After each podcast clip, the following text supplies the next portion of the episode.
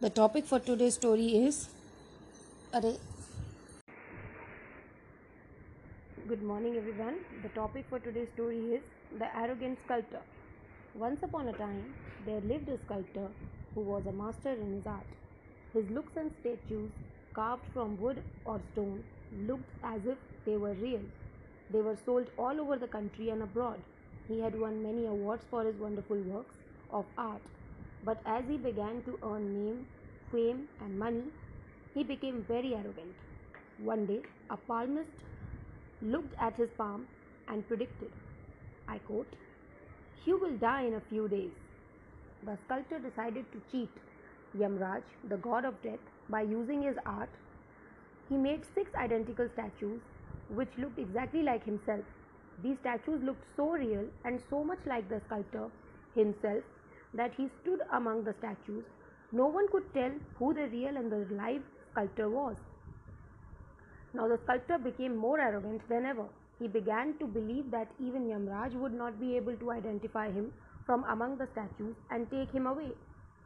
At last, the day of the sculptor's death arrived. The sculptor laid the statues in his bedroom and went to sleep among them. When the time of the sculptor's death came, Yamraj came to his house to take him away with him, but he saw not one but seven sculptors sleeping in the bedroom. It was very difficult for him to identify the real sculptor. Yamraj started thinking of a way to find out which one was the real sculptor. Suddenly, Yamraj had an idea. He smiled and said, Wonderful, O sculptor! You have confused me by making six statues which look exactly like you, but there is a small mistake in these statues.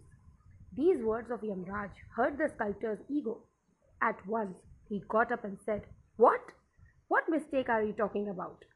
Well, this is it, exclaimed Yamraj, catching the sculptor by his hand. As soon as you heard that there is a small mistake in your statues, your ego was hurt. So you got up and asked me about it. That is your mistake. If you had not made this mistake, it would have been very difficult for me to identify you from among these statues, added Yamraj. Saying this, Yamraj hold off the sculptor and left. So, friends, the moral of the story is never be proud of your talent. And secondly, whenever we are in a difficult situation, we should think with a calm mind and find a way out of it. Thank you, friends. Hello, friends. Today's title of the story is The King Who Loved Trees. Once upon a time, there lived a king who was very fond of trees. He loved trees so much that every year he would have many trees planted in the fallow lands in his kingdom. The king said to his people, Forests protect animals, and the animals in turn protect the forests. And both animals and trees are very useful to man. To illustrate his point, the king would narrate the following story to his people. One day, all the trees in a forest complained to God. There are many wild animals in this forest. Human beings are afraid of them, and so they do not come to the forest. We feel lost without human beings around us.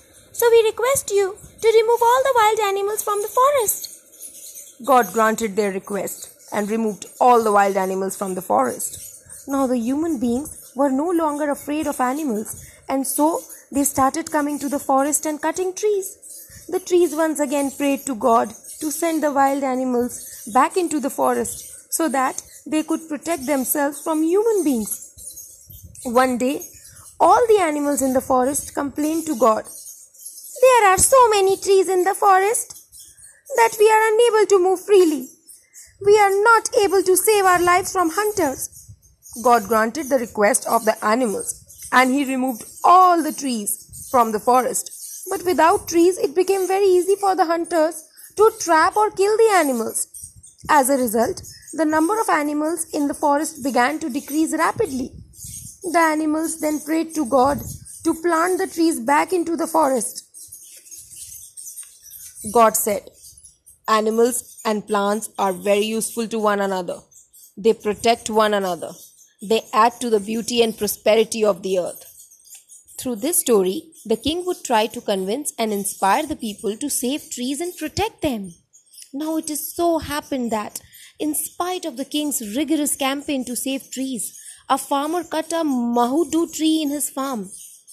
When the king came to know about it, he finally and immediately ordered his guards to arrest the farmer and bring him to the court. The farmer came to the court of the king and confessed his crime. The king decided to punish the farmer for his grave offense. He said, There is a huge lake in our kingdom. As a punishment for your offense, I want you to plant and rear 10 trees around the lake every year for the next 10 years. All the people of the kingdom highly praised their king for his love for trees. The farmer planted and reared a hundred trees in 10 years. Friends, the moral from this story derived is first, do not fell trees, save trees, and promote reforestation, remove deforestation. Secondly, grow more trees and save our environment because it is the only planet where we live and it is very precious to all of us. Thirdly, we must protect birds and animals. Thank you, friends.